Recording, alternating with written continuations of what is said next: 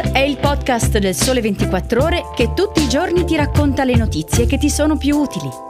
Su tutte le piattaforme gratuite e sul sito del Sole 24 Ore.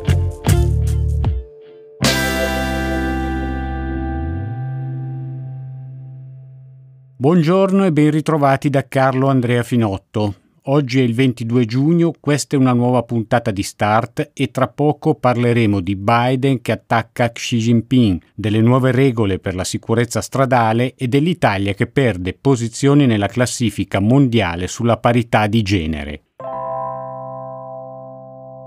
Prima notizia. Ieri il presidente degli Stati Uniti Joe Biden ha definito il presidente cinese Xi Jinping un dittatore. Biden lo ha dichiarato nel corso di un evento in California, ma soprattutto a poche ore dalla delicata missione diplomatica del segretario di Stato Anthony Blinken in Cina. Difficile immaginare qualcuno che vorrebbe essere Blinken in queste ore. Lavori per mesi a preparare un viaggio complicato per riaprire il dialogo con il principale competitor a livello mondiale e porti a casa anche qualche risultato con l'impegno reciproco a consolidare una relazione stabile, anche se molti dei punti di attrito tra Stati Uniti e Cina restano aperti dal futuro di Taiwan ai casi dei palloni spia, dal ruolo di Pechino nella guerra in Ucraina ai contenziosi sulla sicurezza informatica e sui rapporti commerciali. Poi però il tuo capo manda tutto all'aria con una battuta e poco dopo Pechino definisce come giudizi assurdi e irresponsabili le parole di Biden. In questo scenario geopolitico si inserisce però un terzo elemento importante, l'India.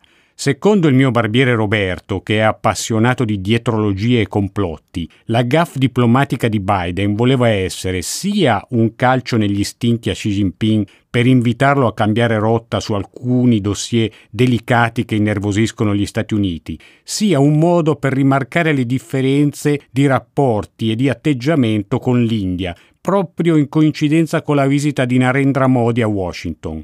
Tra l'altro, Prima di vedere Biden, Modi ha incontrato Elon Musk, che si è detto entusiasta del paese asiatico. A vedere le immagini si potrebbe pensare che abbia ragione il mio barbiere, che è convinto, tra l'altro, che il vero presidente americano sia proprio Musk e tira in ballo la tecnologia di Neuralink.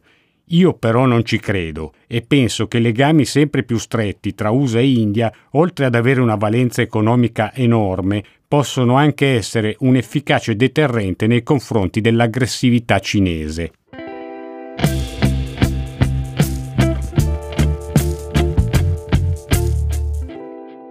Seconda notizia, è in arrivo il disegno di legge sulla sicurezza stradale, quello che si prefigge di modificare il codice della strada con l'introduzione di norme a tolleranza zero per aumentare la sicurezza. Tra queste, sospensione della patente per chi viene fermato dopo aver assunto droghe, per chi è sorpreso al volante col cellulare, guida contromano e per tutti quei comportamenti che generano statisticamente alta incidentalità previsto anche il divieto assoluto di bere alcol prima di mettersi alla guida e l'obbligo dell'alcol lock per gli ubriachi recidivi. Il disegno di legge dovrebbe prevedere anche più garanzie per i ciclisti e nuove norme sulle ZTL e sugli autovelox, per evitare l'uso di strumenti di rilevazione della velocità non omologati e troppo spesso installati solo a fine di moltiplicare le sanzioni.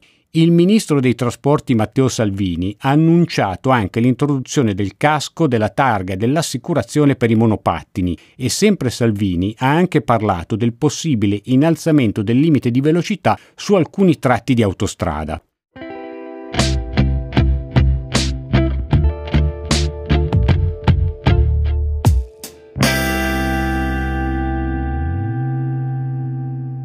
Terza notizia, l'Italia perde 13 posizioni nella classifica del Global Gender Gap stilata dal World Economic Forum.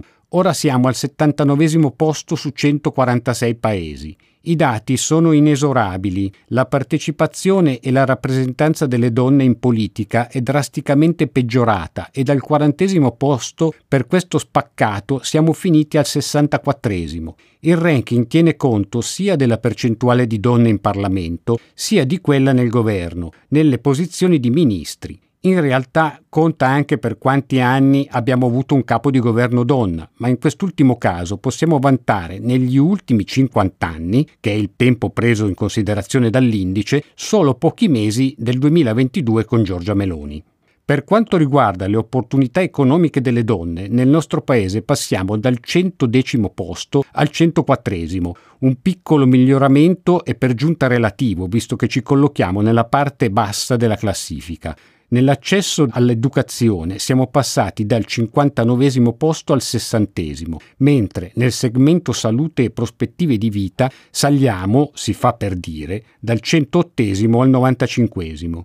Quarta notizia, la puntata è finita. Vi saluto e vi ricordo che sul sito del Sole 24 ore trovate molti altri podcast imperdibili. Buona giornata, buon ascolto e a domani.